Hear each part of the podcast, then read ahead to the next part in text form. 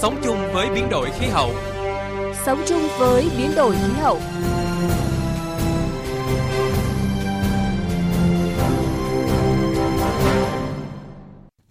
Biên tập viên Minh Khánh và Thủy Tiên xin chào quý vị và các bạn. Mời quý vị và các bạn đến với những nội dung chính trong chương trình Sống chung với biến đổi khí hậu hôm nay.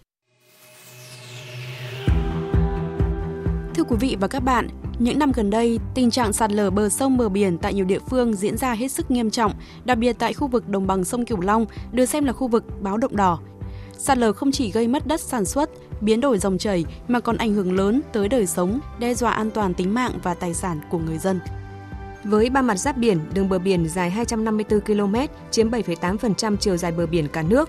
Dưới tác động của biến đổi khí hậu, nước biển dâng, Cà Mau là một trong những địa phương tại đồng bằng sông Cửu Long đang đối mặt với tình trạng sói lở bờ biển có xu thế gia tăng cả về phạm vi, quy mô và mức độ. Cà Mau gia tăng sói lở bờ biển, thách thức trước biến đổi khí hậu. Nội dung được chúng tôi chuyển đến quý vị và các bạn trong chương trình hôm nay.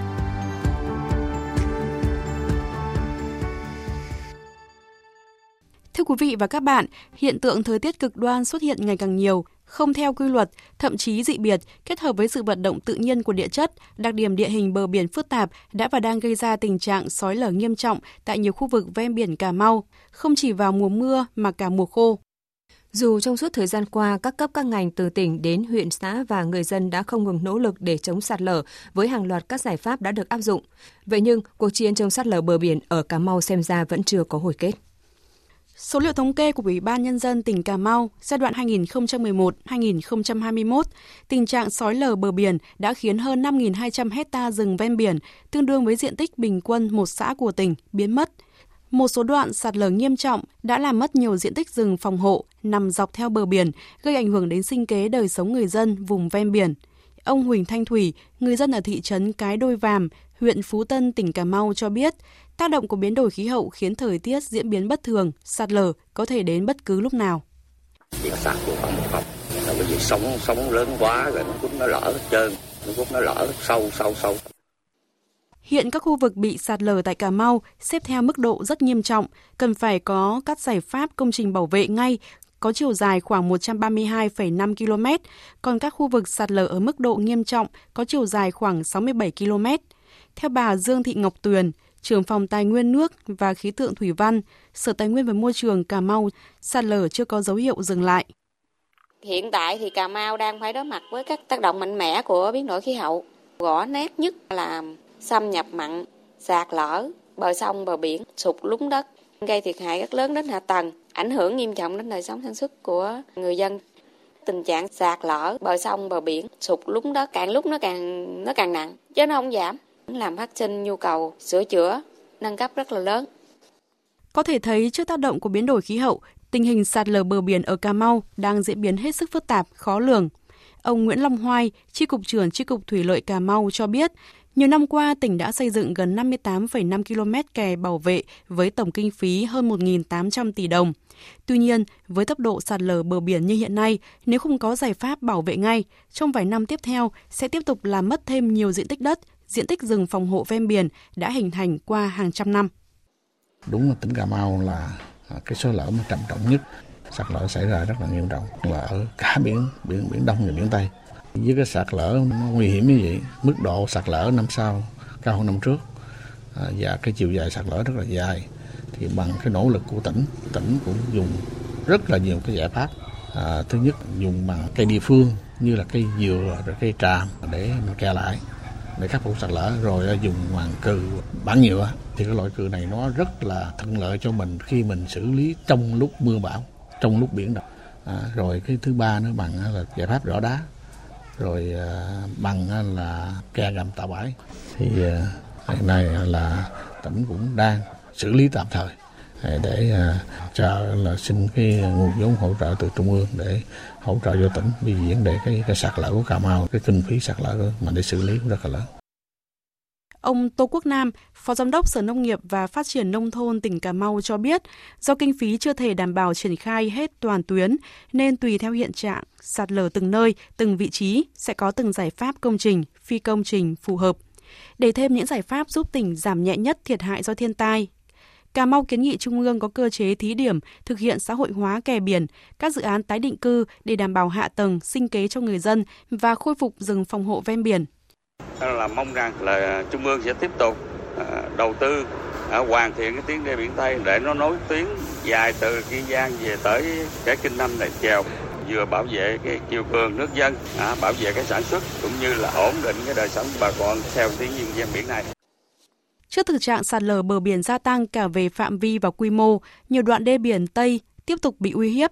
Ủy ban nhân dân tỉnh Cà Mau vừa có công văn hỏa tốc gửi Bộ Kế hoạch và Đầu tư xem xét hỗ trợ tỉnh 970 tỷ đồng từ nguồn ngân sách trung ương để đầu tư hoàn thành các công trình chống sạt lở đặc biệt, gồm dự án đầu tư xây dựng kè chống sói lở cửa biển Hóc Năng, huyện Ngọc Hiền dài 5 km, dự án đầu tư xây dựng kè chống sói lở bờ biển đoạn từ kênh 5 đến kênh Trùm Gọng, huyện Ngọc Hiển, dài 5 km, dự án đầu tư kè phòng chống sạt lở bờ Biển Đông tại những khu vực đặc biệt sung yếu, kéo dài gần 8 km.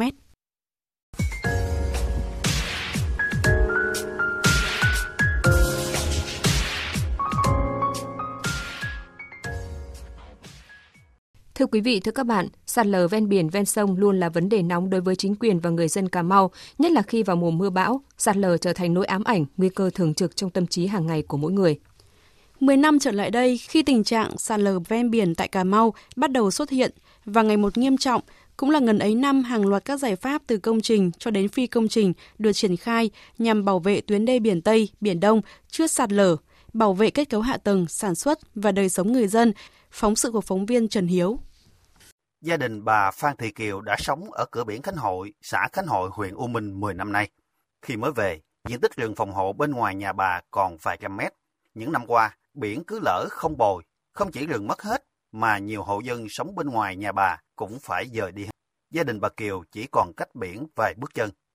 Cơ quan chức năng đã triển khai kè đá khang, dùng đá học làm kè chắn sóng bên ngoài nhà bà, giúp ngăn được tình trạng sạt lở. Bà Phan Thị Kiều cũng yên tâm hơn khi sống cạnh sóng gió. Sạt lở là hồi đó nó lúc ở ngoài kia thì tự như sống như gì nè từ từ nó lỡ dài dài vô. Sắc nó bình thường thì mình cũng cũng bình thường thôi. Mà nếu ờ, lên quá thì cứ lên quá rồi phải tính đường chạy. Nhưng mỗi lần chưa có bà kè cũng khổ lắm. Sống lên đó, đồ cũng gian nan lắm. Mà từ ngày có bà kè này rồi nó cũng đỡ nhiều. Hồi phần cũng đỡ 7-8.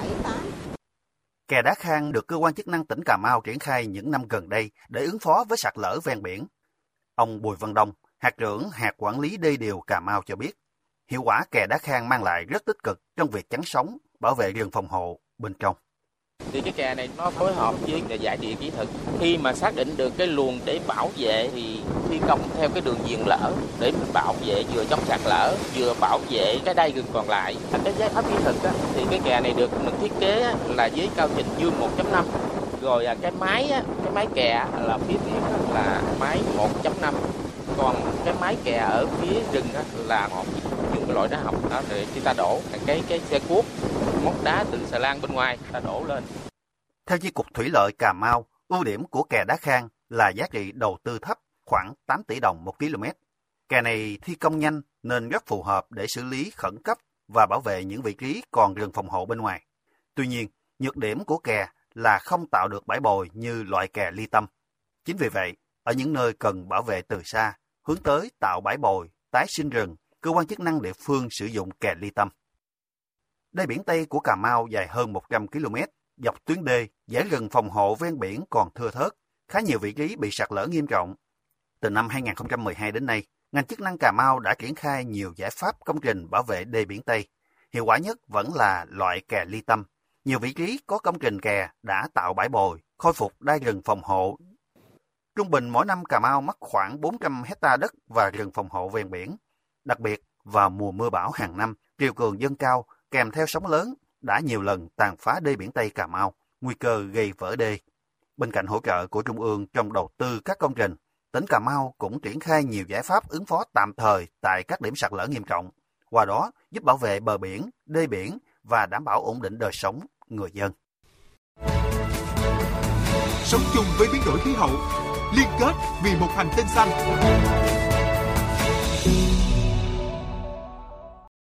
Thưa quý vị, thưa các bạn, những năm qua với diễn biến phức tạp của thiên tai, biến đổi khí hậu, nước biển dâng, mỗi năm nước ta mất đi khoảng 300 hecta đất ven biển, ảnh hưởng lớn đến dân sinh, sinh kế nhiều vùng trên cả nước. Trong đó đồng bằng sông Kiều Long được xem là khu vực báo động đỏ về tình trạng sạt lở bờ sông, sói lở bờ biển triển khai đồng bộ các giải pháp nhằm thích ứng trước biến đổi khí hậu, hạn chế tối đa tác động bất lợi của thiên tai, trong đó có tình trạng sạt lở bờ sông, sói lở bờ biển, góp phần phục hồi phát triển kinh tế xã hội của các địa phương đồng bằng sông Cửu Long nói chung và Cà Mau nói riêng là vấn đề cấp bách đặt ra. Chúng tôi có cuộc trao đổi với ông Lê Văn Sử, Chủ tịch Ủy ban nhân dân tỉnh Cà Mau về nội dung này. Mời quý vị và các bạn cùng nghe. Thưa ông, biến đổi khí hậu đã và đang tác động mạnh đến đời sống xã hội cũng như phát triển kinh tế tại khu vực đồng bằng sông Cửu Long, trong đó có tỉnh Cà Mau. À, thích ứng để phát triển đang là kim chỉ nam để chúng ta có thể chủ động trước mọi tình huống có thể phát sinh trước diễn biến bất thường từ thiên tai. Cà Mau đã và đang thực hiện vấn đề này ra sao thưa ông ạ? Cái tác động của biến đổi khí hậu thì rất rõ rồi. Vấn đề ở đây là chúng ta tìm cách như thế nào để thích ứng với nó.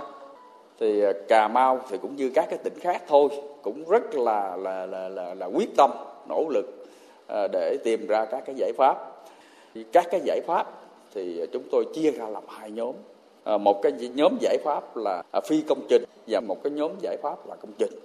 À, trong đó giàu cho phi công trình giàu cho công trình đều tính đến đều gắn tới cái định hướng là thích ứng. Đó là cái yếu tố rất quan trọng. Thì đối với phi công trình thì chúng tôi À, đã nghiên cứu cùng với các cái cơ quan à, các cái viện trường rà soát lại tất cả các cái điều kiện quy hoạch các cái vùng để ờ, điều chỉnh bổ sung lại trong cái điều kiện tình hình mới và đi theo cái việc xác định các cái yếu tố tác động đó đó. Ờ, cái dự báo dự đoán của mình là phải phù hợp ờ, tương đối chính xác để có cái đối sách chính xác. Thì cái việc này là phải làm khẩn trương. À, chúng tôi đang làm với các viện trường đặc biệt là trường đại học cần thơ đã hỗ trợ cho cái việc này. À, tiếp theo đó là tiến hành tới điều chỉnh thay đổi cái quy hoạch.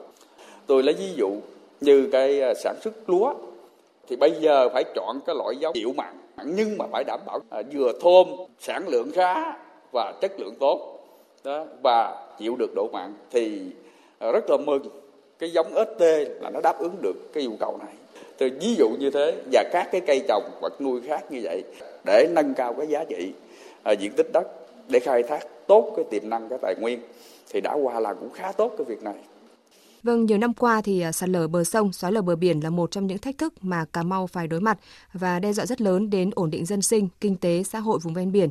À, ứng dụng khoa học công nghệ được xem là một trong những giải pháp nhằm hạn chế tình trạng này. À, được biết là thời gian qua thì các ban ngành chức năng tỉnh Cà Mau cũng đã chủ động triển khai nhiều mô hình nhằm ngăn chặn sạt lở bờ sông, xói lở bờ biển. Và ông đánh giá hiệu quả của các mô hình này như thế nào thưa ông? Cái nghiên cứu để ứng dụng khoa học công nghệ ở đây kể cả là nghiên cứu và kể cả ứng dụng. Nghiên cứu thì phải phối hợp với các viện, các trường để làm sao thích ứng với cái loại nào. Rồi là cái tiến bộ của khoa học công nghệ, thậm chí là ứng dụng công nghệ cao người ta đã quá tốt rồi thì mình phải đem về ứng dụng ngay cho cà mau của mình cũng có được một cái số mô hình làm cái việc này rất là tốt trong đó đặc biệt là cái giải pháp công trình là ra soát à, điều chỉnh, hoàn thiện lại các cái hệ thống công trình hiện có, nâng cấp nó lên thậm chí cần thiết là thay đổi công năng để thích ứng trong cái điều kiện mới à, tôi nói ví dụ như những cái hệ thống đê bao rồi kết hợp với các cái công trình phụ trợ cũng là một cái giải pháp à, thích ứng thì đã qua là cũng khá tốt cái việc này. Việc tăng cường năng lực dự báo cảnh báo cũng là một giải pháp hiệu quả để chúng ta có thể là chủ động và à, xử lý hiệu quả trước những diễn biến bất thường của thiên tai, trong đó có tình trạng xói lở bờ sông, bờ biển. Ông nghĩ sao về vấn đề này ạ?